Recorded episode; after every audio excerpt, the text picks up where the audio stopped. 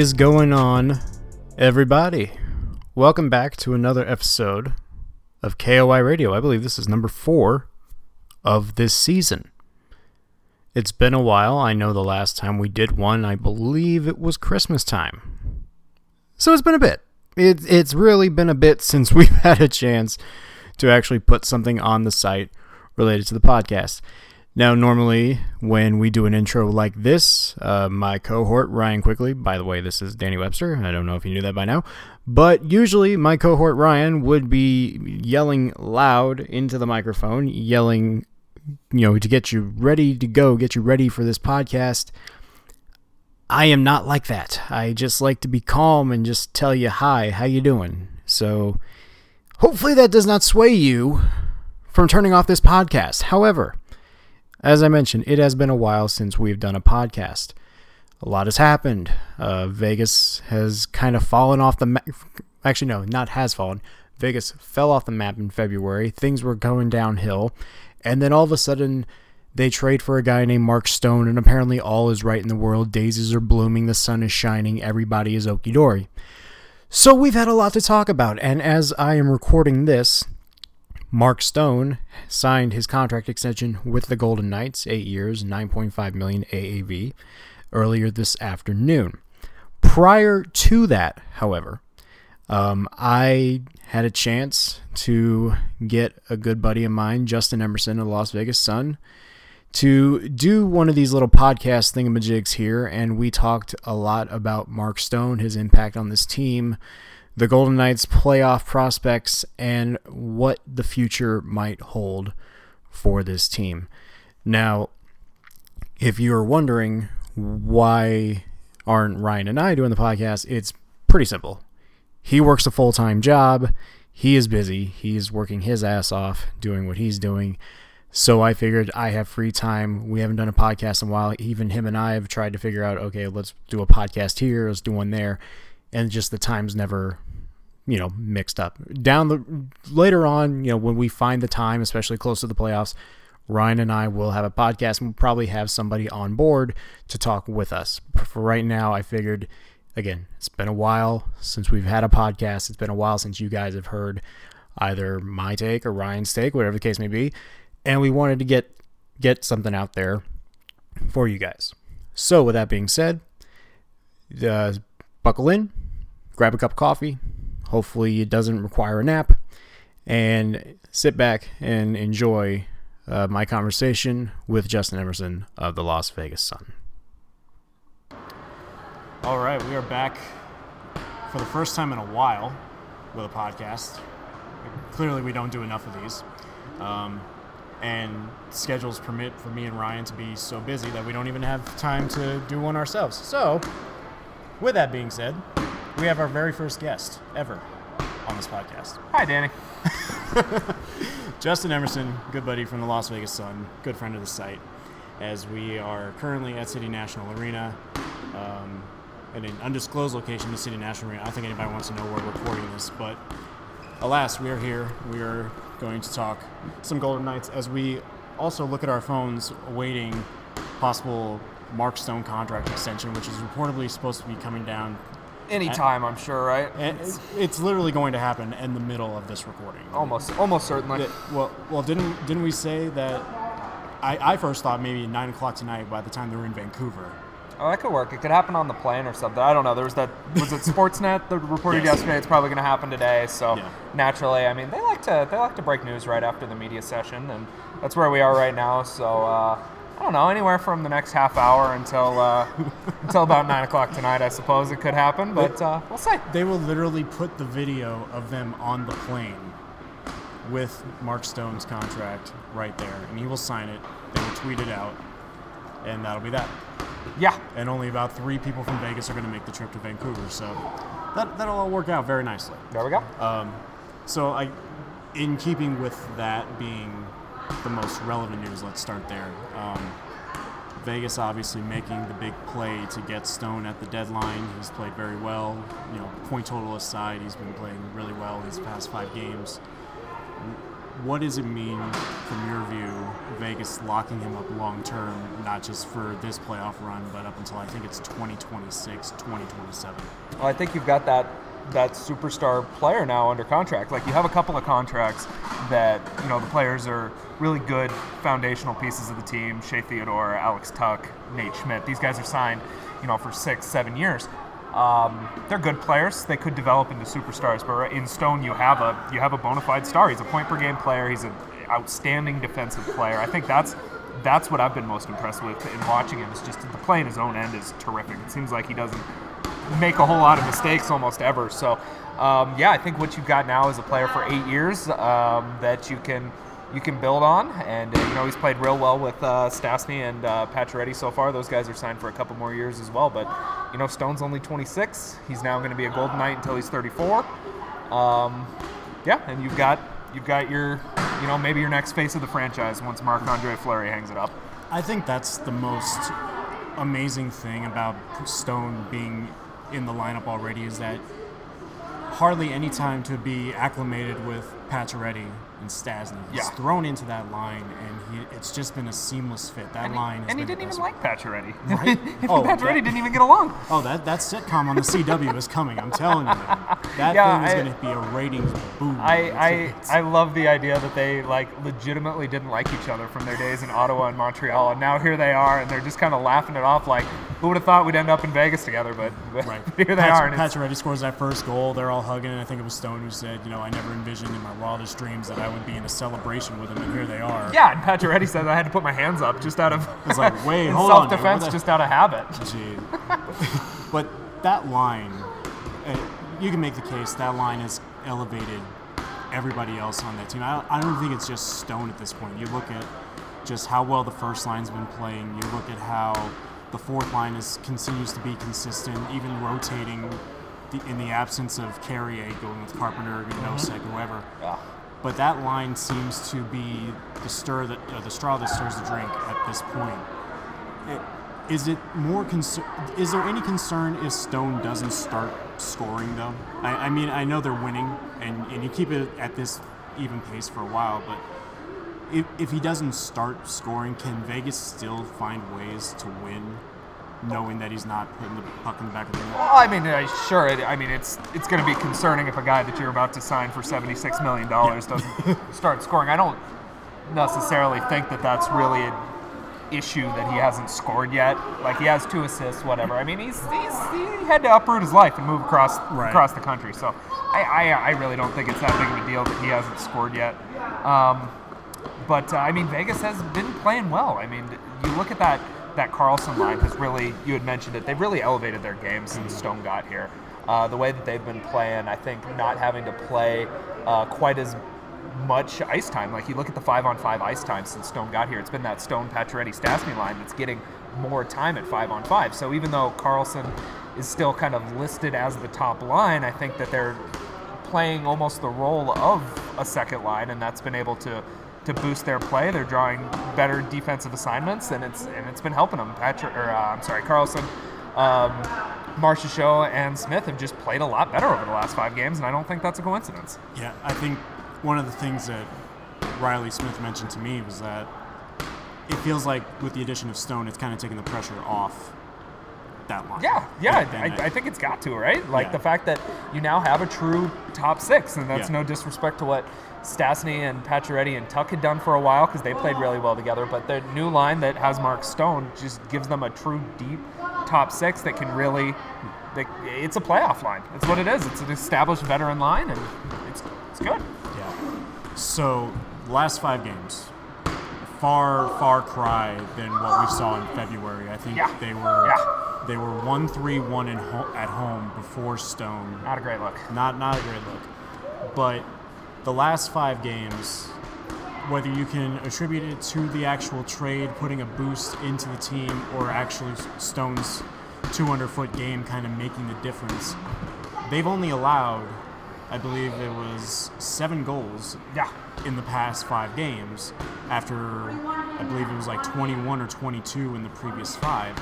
And Marc Andre Fleury is also only allowed two goals in his past four starts after allowing 21 in his previous five. do you think it's more so the jolt that Stone is given, or do you think that his play has sort of it's kind of answer, asking the same question, but yeah, yeah, yeah. No, I think I mean Stone certainly helped, uh, particularly like we had said in the defensive zone. But I think it's just part of the ebbs and flows of it. Like they played really poorly at the start of the season, and then they played really well in the middle of the season, and then they, you know, they started they started dipping a little bit. And now they're Yeah. playing well again. So I think that that's like had they not gotten Stone, would they have won five in a row? I mean, maybe. I mean, he has two points, so it's not like he's the reason that they are winning these games. I'm sure you get you know an emotional and psychological jolt when you get a player of that caliber, but. I don't know. I think that it's. I think part of it's just kind of to be expected, just kind of regressing back out from uh, very poor, like you had said, February. Yeah. I mean, yeah. What do you think? I, I think that it's definitely more so they needed a wake up call. And I think that the trade more so woke them up. And, and I think we'll get to the point where we see Stone as an offensive contributor and it's going to help out the team a lot. But I think, you know, when I talked to George McPhee at the bye week, I asked him, I said, you know, do you, and I think you asked him the, the same question about a week prior to when I did. But it was more so, do you envision not even just making a move, but you know, seeing how the next month unfolds, how do you approach it? Yeah. And he said that you know we're gonna, everybody's getting healthy at the time. Colin Miller was still out. Riley Smith was out at Right. that time. Yeah. So they were going to evaluate once everybody got back and see where we went from there. And then they just went on that huge nosedive in the middle of February. So whether George McPhee wants to admit it or not, he made the trade knowing that they needed to make a wake up call because they're not going to go into the playoffs with this roster currently constructed and expecting to make another run. So I definitely think that it was more so a wake up call to make that trade. And I think the rest of the roster has kind of gotten it under in their heads that they're the Western Conference champions. They need to play better. And at this point, it's working out for them with the fact that Stone hasn't scored much. Maybe it'll be the wake up call in the same way Tomasz Tatar was last year. Yes. I'm just saying that they acquired Tomasz Tatar and then made the Stanley Cup final. Whether or not you want to call that coincidence or not, I'm just Well- saying it happened. Well, and and that's ano- that that is true. I will also say this: the Tatar trade, I don't even think was as much of a wake up call as it needed to be, as much as Stone was. That that Oh, yeah. one. I mean, they like, were roll- they were rolling They last were year, right? rolling. Leipzig was fine. He wasn't world, but Leipzig was fine. And they didn't really need to make the deal. They thought they needed to get more scoring on the third line, which eventually they didn't get. So, but fortunately, it worked out for them to the point where they were able to make the cup final, and the rest is pretty much history. Um, speaking of the third line, Tuch, Eakin, Pirri slash Nosek, Carpenter, mishmash of whoever is playing on the left side. I feel I, I wrote this the other day that I feel like if you're looking for one guy to be an X factor in these last 14 games and going into the playoffs, I feel like it's it has to be Pirri because if he starts scoring again the way he did in December, this team is going to be impossible to stop. And Tuch hasn't scored as much as he did early in the season. I think it's hindered on Pirri to kind of get his offense going again and get that third line going. Do you kind of see the same thing? Yeah, I think um, like what Brandon Pirri gave the team from in I guess end of December or early January, I think was something that you can't necessarily rely on. That you gotta be glad that it happened, but don't expect Pirri to be scoring 10 goals in a 20 game stretch or Right. something like that, or seven goals in eight games or whatever crazy numbers that he did. I think I would agree that Brandon Pirri jumping in would be great, but I think that on that same line, getting Alex Tuch back uh, would be good too. I mean, there were times this year, long stretches, that Alex Tuch was the best skater Yes. on the team. Yes. And the fact that he's now playing, I mean, he was up on the first line at certain points, but the fact that he's a third line forward for this team, I think is a luxury that not a lot of teams have. I mean, I think that this is a guy who's a budding star that Yeah. Could be a you know a 60 point guy every season for the next 10 15 years. So having him out there and having you know, cody eakin center two dangerous scoring forwards like pirri was like tuch was earlier this year i think that's i think you're right. I think that third line is going to be a big x factor because i mean every playoff team is going to have a top six that's good. That's just especially you look at calgary you look at san jose you know the first probably two playoff matchups if the Golden Knights get that far. They have they have a good top six. Everybody has a good top six, but it's that bottom six, that depth scoring that is something San Jose doesn't really have. Right. You know, they went out and got uh, the guy from Detroit, whose name escapes me right now. Gustav Nyquist. Thank you. Yep. Um, I was thinking Nikita Gusev, and I'm like, I was thinking that too. Gustav Nyquist. he wears red in the KHL. It makes complete sense. Yeah, but I mean, so if you can get that third line rolling, and if you can get some scoring, and if you can watch Brandon Pirri or Alex Tuch or even Cody Eakin, uh, you know, he was on a hot streak earlier this year. Yeah. If you can get them going, that's that's going to be a big boost to a team that uh, that can make some that can make some real noise in April and May this year. Yeah, and I think Tuch is obviously going to be the driving force of that line. We know how good he is and what he can become. That goal he scored in Anaheim, I think, is what woke him up. Oh, yeah. Because there was that stretch where I think it was 13 or 14 games where he didn't score a goal, and the minute was starting to weigh on him. yeah, it was starting to weigh on him. The minute he scored that goal, though, I just noticed this pep in his step that he hadn't had in the last month and a half. Yeah, and he almost had another one later in that game Yeah. too. He was denied, but I mean, he played really well in Anaheim, and that was something that he needed. I mean, he had, Mm-hmm. you know, he was on pace at one point for like 27, 28 goals. Yeah.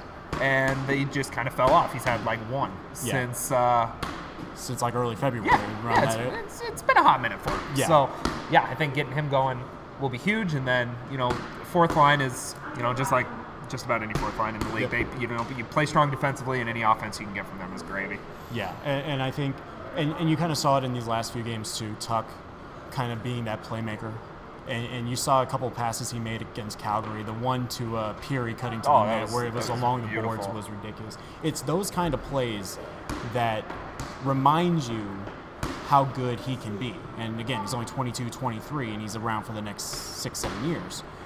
It, it reminds you just how much of a force he can be in the playoffs, especially as someone who's aggressive on the forecheck at all times. And when you get, and like you said, when you get that third line going, and when you get that forecheck going on that line, it it completely changes your dynamic, and it completely changes the team dynamic as as far as how deep you're willing to go and how long you're willing to keep those lines out for a seven game series. Yeah, I, com- I completely agree. Tuch is, you know, he's 6'4", he's fast, he's got every making of a power winger with some speed and some skill. It's he's he's going to be a good player, and getting Yeah. him going again, uh, you know, I wouldn't be surprised if he pops a game-winning goal or two uh, in the playoffs. Yeah. So the other X factor Yeah. that's been brought up the last week, week and a half, the possible return of Erik Haula. Now, Yeah, that's- that's that's- sti- that's, still a ways out. You know, he, he's uh, Gerard Gallant confirmed that he has resumed skating activities. I think it's a couple times a week that he's been skating, or, or somewhere in that time frame. Um, has not played since that injury on November 6th in Toronto obviously Haula coming back is a game changer, but how much do you think he can he come back like a few games left in the season and be that X factor, that you know, that that key player that can propel Vegas? I mean, that's a good. I mean, it's it's a good question, and I think that if if they didn't, if they thought that there was zero chance that he could play and contribute this year, I don't think he'd be skating. Right. I think that you could wait until the summer. You could do all kinds of other things, but the fact that he is skating, and we saw him in the workout room above practice just today, Yeah. he they think that there's at least a chance he could come back and that chance would be huge because if you look at that we were just talking about that third line can you imagine the third line now with you would probably replace Pirri With Haula. so you've got Eakin, Haula, and Tuch I mean that's a second line Yeah. for a lot of teams and a first line for a couple like Yeah. that's that's a really good and it's just I think you know it's not hard to forget just how good Erik Haula was last year mm-hmm. and what he meant to the team and the fact that he could jump in and he could play center and he could, you know, if they like what Cody Eakin's doing defensively, maybe they, you know, even put him on the wing. Like Yeah. he's got that versatility, he's got the scoring touch, he's got the playmaking touch. He's he's he's a terrific player and that would be just almost another trade deadline acquisition if they could get Erik Haula back with a couple of games to get a little bit of a pep in his step so he could get back and get comfortable before the playoffs. That would be just another major boost to a team that seems to be, you know, minus Will Carrier right now and Erik Haula getting healthy at the right time. Yeah. Do you now? I had this. It was sort of a short conversation I had with Ed Graney the other day about if Haula comes back, does that really throw off chemistry? Because you got to take a little bit of time for him to get acclimated on the ice, especially if you're trying to get him back in that time frame that you want him in before the playoffs. I- Is it is it smart to kind of, you know, is it smart or not to expect him to come back, given the fact that they haven't played with him for the majority of the year, and now come playoff time, could that be a, a challenge or a risk for Vegas? I don't. I don't think so. Um, I mean, you look at you look at Mark Stone, and he jumped right in Yeah. and looked really good with Stastny and Pacioretty. And Erik Haula, he knows these guys. He played with them last year. He's been around the team. It's not like he's been off at some rehab center. Like he works out at City National Arena. Yeah. He skates here. He's with. He's around the team. So it's like off the ice, the chemistry's totally fine, and on the ice, they're trying to find something that's working anyway. Mm-hmm. Like that third line hasn't been clicking, and that's probably where Haula would come back in. So it, it just gives you another option. And if he comes back and he's just clearly not NHL shape and he's just not ready to go, scratch him. Have Yeah. In, have Nosek in, have Carpenter in on that third line. But the fact that it just gives you another option, and obviously you would like him to play some regular season games, especially just looking at the standings and being blunt, it's looking like that last week or two of the season isn't going to matter a whole lot. Yeah. So if you can get him in and you can get him back to playing 17, 18 minutes a night, I don't see why it would be anything but a positive. Okay. I, I, I mean, I kind of get what Ed's saying, but like, you know, you wouldn't want to put him up on, you know, replace Riley Smith on the top Right. line or something like that. But the fact that he'd be on a line that they're trying to make work anyway and trying to find everything to click would be, I, I don't, I don't see how that's a bad thing. Okay. Yeah, I, I, I think it. could- I think it could go both ways. I think that's also the benefit of not having any roster limits now past Yeah, the deadline. there, there is that. You don't have to worry about. keep as many guys Yeah, as you want absolutely. on there, and if you, if it doesn't work with Haula, you know, keep them off, and you know. I mean, they scratched. David Perron last year in the Stanley Cup Finals. So clearly, they're gonna, they're not worried about who you are. If you're not producing, you're not gonna play. Yeah, that was a big difference. though. David Perron just wasn't playing well. He wasn't coming Yeah, yeah, yeah, yeah, yeah. So- no, you're you're absolutely right. And there is there is things that it's like maybe the excitement of getting Erik Haula back. Oh yeah. It, you know, you, it maybe it blinds you a little bit to the thought of well, he's got to play. Well, if he's not ready to play and he's not producing at a level that Ryan Carpenter or Tomasz Nosek would, then Yeah. there's no point in having him in. Right. And this is all, of course, still hypothetical. There, Yeah, we don't even know. We may not see them, and they've been they've been guarded. All we've heard is that it's you know we've heard it from McPhee a thousand times now that it's a unique injury that you don't see in hockey a lot, but it wasn't an ACL. It wasn't an ACL. That's, that's all we know. That's all we know. But I mean, he's off of he's off of a brace now. He was on. I think I saw him on the treadmill today. Um, so he's. We'll see. We'll see. It'd be nice to uh, it'd be nice to see him back. It's all a good sign. It, it's it's all All a a good, good sign. Hall a good, good. Ah, Send me to Hallmark. I need I need a job at a Hallmark. Holland mark. Yeah. Dude, come on. All right. so, um, we we touched on him earlier. Fleury playing well in these last four starts, and I think in February the the talk of him winning the Vezina or being in the Vezina finalist kind of dialed down. Yeah, that's not gonna happen. But it, it, it- do you think do you think if he plays well in these last, you know, hypothetically, maybe 12 of the last 14 or 11 of the last 14? Because we're assuming Malcolm Subban is going to play the back-to-backs, uh, the Yeah. la- last three back-to-backs. So, say if Fleury goes on a stretch where he goes say nine and two in his la- in the last 11, hypothetically, and gives up maybe a GAA of maybe two. Does Fleury? That's all hypothetical. Okay, yeah, with like a 950 save percentage, sure. Well, clearly I don't know math, so we're gonna go with that. Um, but is is there a chance that I mean, it feels like the race is so wide open. But do, For the Vezina? Yeah, I, I, th- I think it's still wide open. There really is no definitive favorite. At least I don't think. No, I mean, I think you're right. I was thinking about that just the other day. Like, if you had to have one goalie in the league right now start you a game seven, who do you take? And really, There's, like, nobody. There's not really a dry answer. Like a couple of years ago, it was Carey Price, and it was you'll take him Right. any day of the week. Maybe before that, you like what Jonathan Quick did or Henrik Lundqvist, but. Ah, and you take don't know. those three, and they're not even in the playoff conversation right now. Yeah. so, I mean, good well, I mean, the. Canadiens are hanging. The Canadiens are hanging oh, I, on. We can't, might- I always forget about Montreal. Yeah. And good lord. But I Yeah. mean, back to Fleury. I think that it would it would be very hard for him to work his way back into the Vezina conversation. I think the shutouts and the wins are going to, you know, it is the general managers who vote on this. Yeah. So and you know he's well respected and he's he's never won a Vezina, and to my I don't think he's ever been a finalist. I was just gonna say, to my knowledge, he's never been a finalist. So I mean, if you, eh, of course, if you take out the best part of anybody's game, they look worse. But I mean, if you take out the shutouts, Fleury doesn't really have even a strong Vezina case. Like he's Yeah. sitting at like a 9-12 save percentage with a 250 some odd goals against. Yeah. I mean, you just look at, and you can say what you want about the team in front of him, but a guy like Andrei Vasilevskiy's sitting over a 930 goals or uh, save percentage.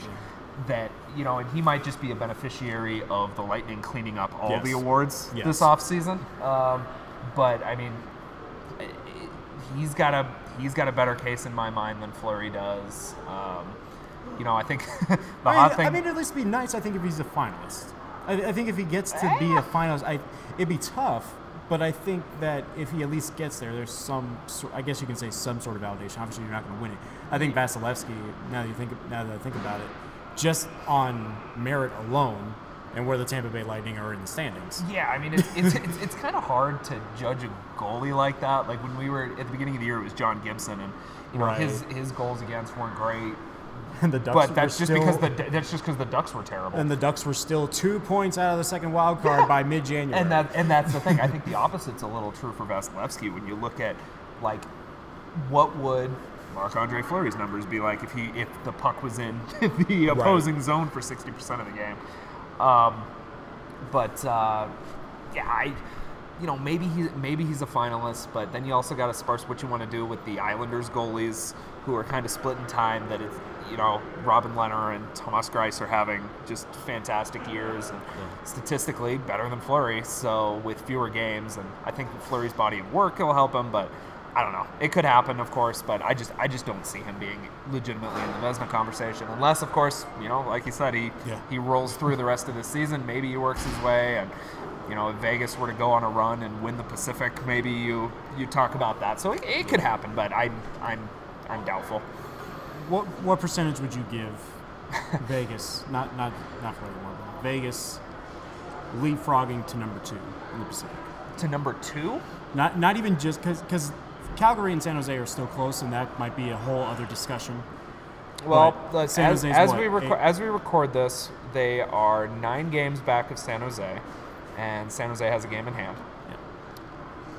I don't know, ten percent maybe. Ten. Okay. Yeah, I just I just don't see it. I think San Jose's doing all this and they're separating without Erik Karlsson. Yeah. So when he comes back, you know they're that much better. And it, I mean, nine game, nine points is is a lot, uh, especially because you know I mean Vegas could win the next two games if San Jose loses their next two in overtime. You've only picked up two games, but you're also right. You've only also got 14 games left. So to make up those nine points, let's say Vegas goes you know 10 and four in these last games and gets 20 points in the standings. Well, that would mean that San Jose would only need to, you know, get 10 points out of these last few games. So they'd have to go like 5 and 11 or whatever Something to like finish the season. So I just Yeah. I just don't see it. And I don't think there's anything wrong with that. Like they're probably Yeah. going to play San Jose or Calgary in these fir- in the first round of the playoffs and it's only for home ice at this point, which the Golden Knights clinched against the Kings, the Sharks, and the Jets on the road. Yeah, so that is true.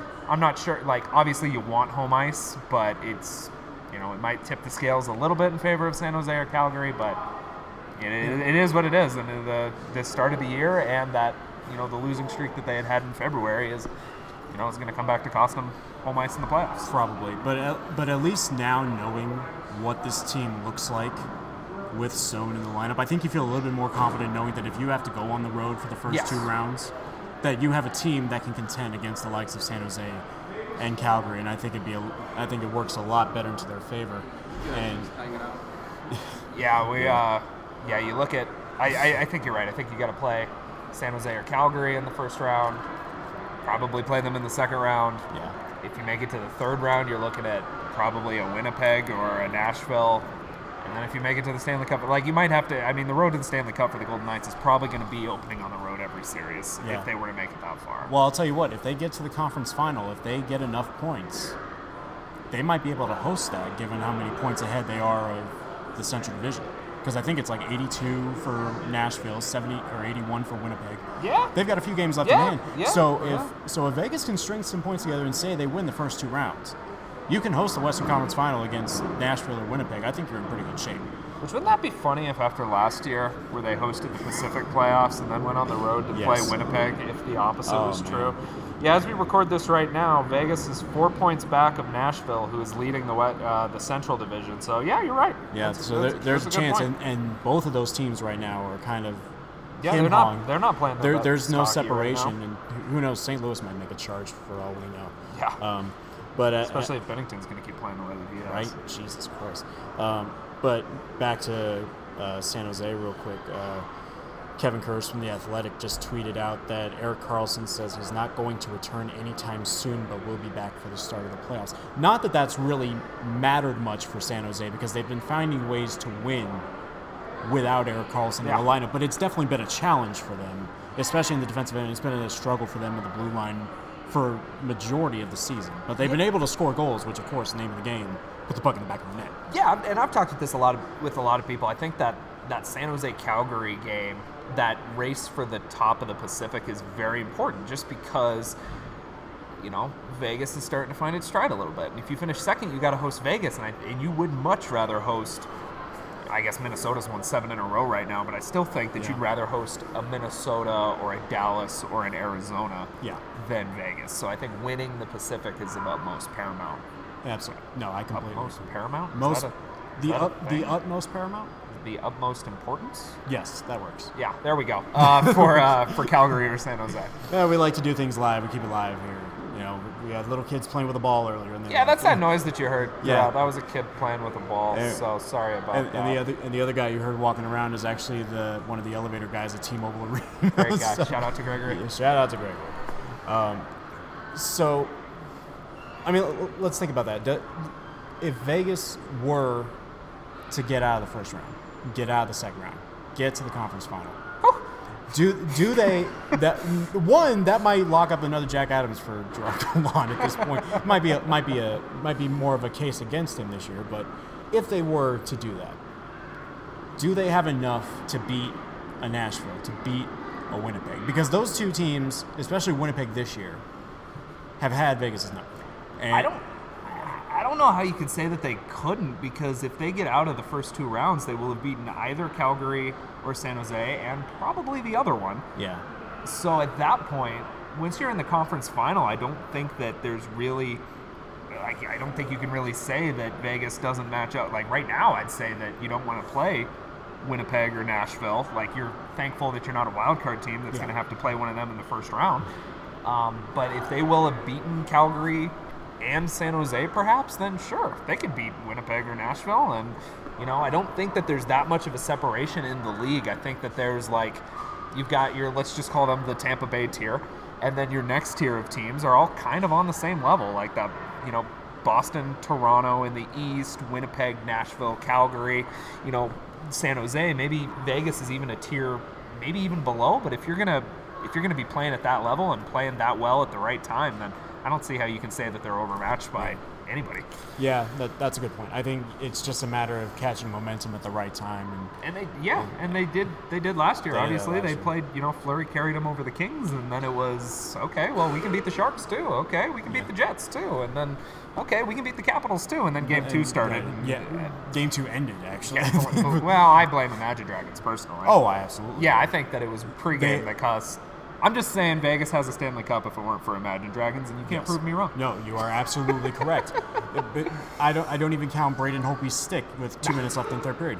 If, if Imagine Dragons does not perform on the ice before Game Two of the Stanley Cup Final, there's a parade going down Las Vegas Boulevard. And, and I'm just saying you can't prove that that's not true. That- That's exactly. That's exactly. so, but of course now, T-Mobile has decided to get away from uh, Thunderstruck before the game starts to now putting Imagine Dragons, which if they did not learn their lesson they've by won now, five in a row. They've maybe won five Mark, in a row. maybe. Mark Stone is the anecdote to the an- Mark Stone antidote. is the antidote to Mark Reynolds, or Dan Reynolds. I mean, Dan Reynolds. Dan Reynolds. Mark Reynolds is the baseball player who hits like 50 home runs. Yeah, and former Di- 200. former Diamondbacks. Great. former Diamondback. Just got to get the get the Arizona Oh, plug on here.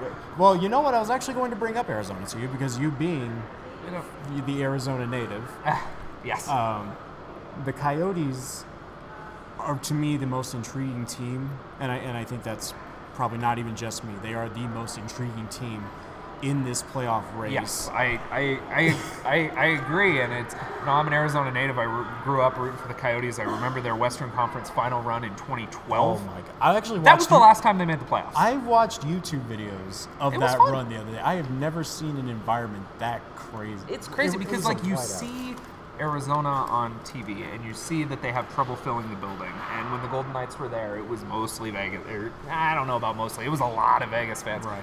Yeah, Arizona is just a fascinating team. They've won. They had a winning streak snapped. I think they had won six in a row. Six I think row. they're up to. They've won eight of nine and like 11 of 13 or something like that. So they're rolling at the right time. They're making the Western Conference. When we had talked about that wild card race and how bad it was, you know, they they've you know created a little bit of separation. You know, they're they're fighting. They're three points back in Minnesota right now. And I'm holding out for my dream of a, of a uh, desert playoff series, which Oh, I'm just saying that right now, if Arizona were to get that last spot, if they could beat Calgary and Vegas can beat Which- San Jose, I'm just saying it. which could- you know, they beat them last night. They shut them out two you, nothing. You know what? People keep saying that Arizona might not go far, but I'll tell you what, they would give one of those two a fight. I- Dar- you, you want a hot goalie, and Yeah. Vegas wrote a hot goalie to the Stanley Cup final last year. and of all people to be having a hot goalie right now, Darcy Kuemper. Darcy Kuemper. Darcy Kuemper! He was the backup. Oh At Oh the start of the year, it was supposed to be Antti Raanta. He got hurt. Darcy Kuemper's playing spectacularly. Their leading goal scorer has like 15 goals. Isn't Calvin Pickard now the backup? I think so. I think he might Good be. He hasn't played no. Kuemper's Golden Knights expansion draft legend Calvin Pickard is Like, do you remember a couple years ago when Minnesota got Devan Dubnyk and they played him like 30 some odd games in Yes. a row? It's kind of what Arizona's doing with Darcy Kuemper, right? They're riding their hot goalie hand and, they're they, trying to and ride they it to their still first. made the playoffs, and they ran into Dallas in the first round. I believe that wa- I believe that year was, and they still Yeah, Minnesota to six games. Minnesota playoff hockey. It's uh, catch the they- They'll uh, they'll they'll lift you up and they'll bring you right back down. That, that's that's what I feel about that. But no, Arizona. I just there's the fact that they're so hurt. I think what 5 They've lost more down. man games to, than any other team. They just got uh, Michael Grabner back, but Derek Stepan just is got now out for the yeah. re- at least the rest They've of the regular lost. season. I mean, you look, you just look at it like Derek Stepan, uh, Nick Schmaltz, Antti Raanta. That's Jason Demers have been hurt, and I mean, so you look at it. That's a that's a second pair defenseman, your top two centers, and your starting goalie. So I mean, you had mentioned Jack Adams, like. We'd kind of all given Rick it to Toc- Barry Trotz, Rick but Tocchet Rick Tocchet's got to yeah. get some love for it, especially like if they make the playoffs if they make the playoffs, with all the injuries and everything that they've had to do, they you got to give him some love. And, and the crazy thing about them is they're not really putting up many points. A lot of it has come from the blue line. You know, OEL is is Yeah. OEL, but they're not allowing a lot of you know they're not allowing a lot of high danger chances. They're not allowing a Jordan lot of goals. Oesterle has been playing well. He scored against Vegas. Jesus. You know, Brad Richardson had four goals Brad the Richardson had four goals. That is still the most mind-boggling thing of this whole that run. he had. Was it? This year he's going to have a career high in goals. The last time he had a career high in goals, I think it was like it was ten years ago or something Oh like that. It was like God. it's like the second longest time between career highs and goals. So it's like That is ridiculous. Yeah, it's that's it's a very strange team, um, but I mean, hockey's just weird, man. it like is that weird. could happen, and it's not that out of the ordinary. An expansion team going to the Stanley Cup final is just like, yeah, sure, that happened. And that's the thing, though. We were talking about momentum. And if Arizona can keep going with this momentum, you saw what, and I think the best example of that is, you know, the Kings' first Stanley Cup run when they were the eighth seed, and they ran a wave of momentum into the playoffs, and they just ran roughshod anybody. Not that I'm saying that Arizona is going to run roughshod on the entire Yeah. Western Conference and make this cup final, which I, I, I hate to say for your home state, I don't know if it would survive uh, the, the mass burning that would happen if they burned it all down to the ground. I will say that the team that they remind me of more so than the Kings riding a hot goalie would be um, like, do you remember the year that the Ottawa Senators had Andrew Hammond in goal?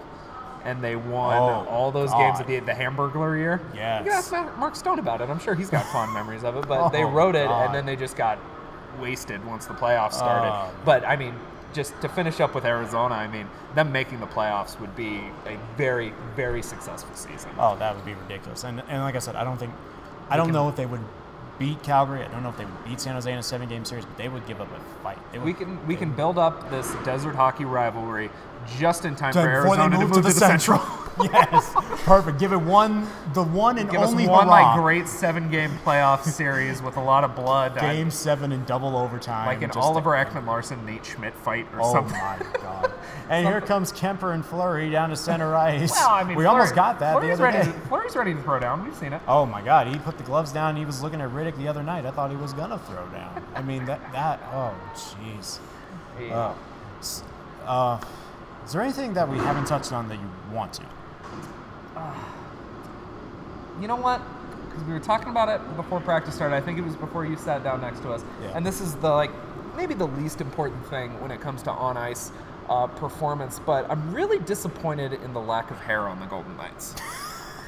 and I know that you had no idea where I was going when I started that sentence, but I, we were talking about I thought like, you actually had some sort of plausible idea. no, but I'm no, I'm actually no, no, no. This is this curious. is, this is very important. So, like the GMs at their meeting were talking about uh, rules to have. Like one of the rules that they had suggested was, you know, when your helmet falls off, you immediately got to go to the bench. Another one, I think they had brought up like mandatory helmets during warm-ups, which I cannot stress how against that I am, because.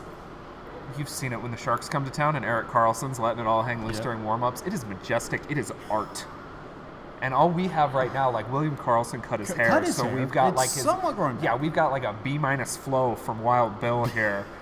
yeah, I, I feel very strongly about this. It was a lot better last year, and if we can grow out, maybe for the playoffs it'll be back. But he also doesn't do his warm ups without a helmet on. We're getting like the people that do are like Deryk Engelland, Ryan Reaves, Brayden McNabb. I have a list in my notebook. It is very important to me, and I'm just saying I want like hair past the shoulders. We're looking at like this big, like we're, where we are. We have like this big mural, and it's William Karlsson, and his hair is like just kind of down to his neck. I'm just saying, let it grow. All right, that's all. That's Okay. what that's what I needed. That's what I needed to get off my chest. Oh my god. Okay. You know, you know uh, okay, for, for one thing, I don't understand the idea of needing helmets in warm-ups because I think I've seen enough warm-ups to where I don't think the only one I think the only one that should be wearing a, a helmet is the goalie unless you think a wild puck is coming from the back and knocking you in the head. pucks going around, and he bounces off the boards, it bounces off the pipe, and it could happen. But I, yeah, I'm, I am, I am against, I'm against helmets and warm-ups. Uh, I'm mostly for player safety, but this is one time that if you have your hair that goes down to at least your shoulders, you are not allowed to wear a, a helmet during 'Cause- 'cause warm-ups. it's its own helmet. Thank you for coming to my TED Talk. It's its own- I was gonna say it, it's its own helmet. It's its own helmet. I, I, you know what? I agree with that. Actually, you know what? That makes that reminds me. Stone's extension once whenever that kicks in. not yet. Not yet. but As of 11:59 a.m., it is not. Nothing's been announced yet. We're, we're probably gonna get the the, At the, noon? the noon. Yeah, literally as I say that. Um, William Karlsson. Yeah. Who knows, man? Who knows? I, I mean that that situation. I think when I last checked, because the cap is projected to go up to 83 million next year. Yeah. Vegas before they lock up Stone, I think, and and I could be wrong. I'm not entirely sure about how it works for long-term guys. So David Clarkson's salary is still on the books for Yeah. like five million dollars. I don't know how that affects the cap. But before Stone, they're at 11 million in space with I believe 16 players. So there's going to be a lot of uh, a lot of uh, fluctuating in the lineup probably next year. But William Karlsson entering restricted free agency again. Uh-huh. Obviously not the 43 goal scorer that you know would have warranted him a payday last year, but he's still a great 200 foot player, still a really good playmaker. I don't know if we're ever going to see that kind of production from him again, but once they lock up Stone, I mean, what do you think that they can still manage to get a reasonable deal done with Karlsson going into July 1? How do you pay him? That- How- that's- that's what- the question, what- right? What is his value? Is he the 43 goal scorer from last year that had 70 something points and was a plus 53 and was, you know, by all accounts, you know, got some Hart Trophy consideration? Right. Or is he the guy this year who's going to finish with 50 points and 25 goals and still plays a strong defensive game, but that is an enormous gap when it comes to, To- a payday. to like he payday, got, to he's, I think he's making five and a half against the cap this year.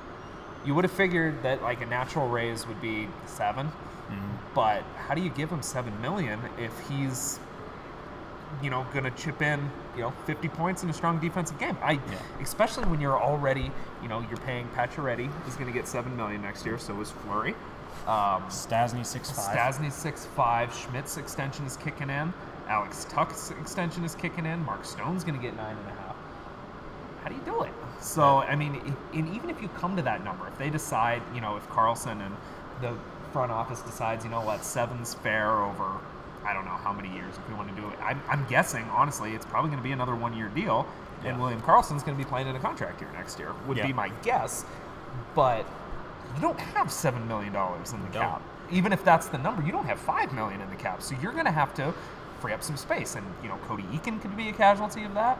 Uh, Colin Miller could be a casualty of that. Erik Haula, um, Ryan Reaves, even because you're going to get to the point that every million dollar counts, and if Reaves is making two million against the cap, well, I don't think you can really say that he's production-wise a two million dollar player. Right. No. So I- it is. It's going to be tough, and this team, I don't know how you can have. I don't see a way that William Karlsson, Cody Eakin, and Colin Miller are all on the team next year, and maybe you just decide that there's some team that wants William Karlsson, and uh, you know it, it's weird to think of trading him. but But if It's you've but if you've got uh, Paul Stastny playing on your front line, and then you've got Erik Haula playing on the second until maybe Cody Glass is ready to play there, there's that too. Yeah. maybe. And, and, and it's also hard, I think, to imagine paying him more than Marshall Sultan Smith. Yeah, I- I think that- I think that's the other thing. Yeah, I mean, he does right now, Yeah. but he also play. I mean, he plays center, which neither of those two do. He plays defense in a way better than Marchessault does. But I mean, Riley Smith. I mean, you keep tweeting about penalty killing 101. Riley Smith's a tremendous defensive Yes. player. Yes. So I think that even if Karlsson finishes out this year and 50 points a year is what you can expect from him, which, by the way, really good. Yeah. Like, you'll take that, especially with his defensive game. I, I, I disagree. I think he is worth more than Show and Smith. Hmm. But is that a three year deal at seven a pop? Is that a one year deal? Is that a five year deal? Is that an eight year deal? I don't I don't know. And that's going to be really hard because there just has never quite been a player like William Karlsson that rose from obscurity, a player that nobody outside of Columbus and Anaheim maybe had ever even heard of, to become a superstar last year, to now being a good player. Yeah, it, it's a very tricky situation, and kind of the reason why I bring up William Karlsson, and I w- and I kind of jotted this down the other day in one in my column, but I there the idea of Vegas still being in play for the other Karlsson. Yeah, I think that I think the Stone that- I contract. think I think it's that's gone. But say you move Karlsson, maybe a sign and trade. You move Miller, and Eakin I think is the one guy that if they feel Cody Glass is ready for the NHL game next year, and uh, it'll be hindering on how he does in preseason, but uh, he's more than likely starting in Chicago next year. But you move those three, and possibly get out of those cap holds, and then you might have enough to try and get Erik Karlsson. And I know the ship has probably sailed because now they got Stone.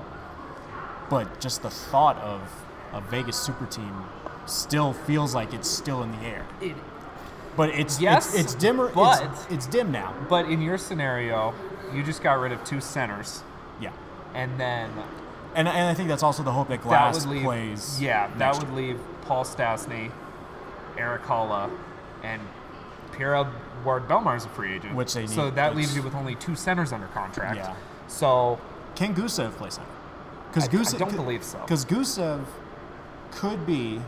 I think he would have two years left of an entry level. And I was talking to Ken from Sinbin about this. He he mentioned that his entry level wipes out when he turns 28. yeah, but we we also don't know. I mean, Nikita Gusev We, we we don't know is what a we're getting at. 26 year old that's never played in the NHL. Right, and we, we thought the same thing with Shipachev and all. all Yeah, and, and sure, there's a chance that he turns into, you know, Nikita Kucherov, but there's also a chance that he turns into Vadim Shipachev. you, know, and he's and he's probably more talented than Shipachev was, and you just see the numbers that he's putting up in the KHL are tremendous, but you just Yeah. you just don't know. So I don't think you can rely It's on a him. huge and he's a winger. yeah. So It- it- you're, it's a you're losing risk. a lot of center depth if you're going to lose Karlsson and Eakin to try to shore up blue line, which they have a little bit of depth. They've got They- seven they- guys at the NHL who all except Engelland are coming back next year. Yeah. And there's not, you know, it's not out the door that Engelland's gone. And then you've got Nick Hague, you've got Jake Bischoff, you've got Zach Whitecloud, you've got these, you know, you've got these guys, you know, forwards, defensemen. You you still have a lot of talent that you haven't brought up yet from the minor leagues. Yeah, that that is true. Um, the only reason why I bring that up is just the thought of San Jose possibly losing in the first round of Vegas, And then and then and then Vegas taking everything, their and then yeah. everything just blows up, and then Erik Karlsson decides he does not want to resign there, and then then you get to the point of well, he's been hurt a lot this year. Do you want to pay 10, 11 million dollars? Yeah, and that's just it. You know, you're going to need 11 million, and you know, if you figure just their cap space right now, even getting rid of you know Miller and Eakin doesn't give you that cap space. So you'd have to then make other moves. I, I just don't think it's in the cards for Yeah. Vegas. I think Yeah. Mark Stone pretty much ate up their superstar money. Yeah, I agree. Uh, but at least it would work well for your hair game. You know what? I- I, I think that would thought be about that. perfect. Make it happen. Yeah. Ju- okay. All, yeah. everything I just said, forget it. And then if you can keep both Karlssons, you you have a story. Yeah. You're absolutely right. You're absolutely right. All right. Any anything else that maybe of miscellaneous that you that's that's uh, grinding your gears? No, I got the hair thing off of my. Uh, I got the hair thing Off off, your chest. Chest so All right. I'm all right. Well, all right. We coming up on 50 minutes. Not too bad. Not too bad. All right. Um, probably have to do this again. Yeah, thanks for having me anytime Uh, you want. It's all uh, it's fun to talk hockey as always. So All right. thanks for having me, Danny. Thanks, buddy. Appreciate it. And see you all later. Have a good one.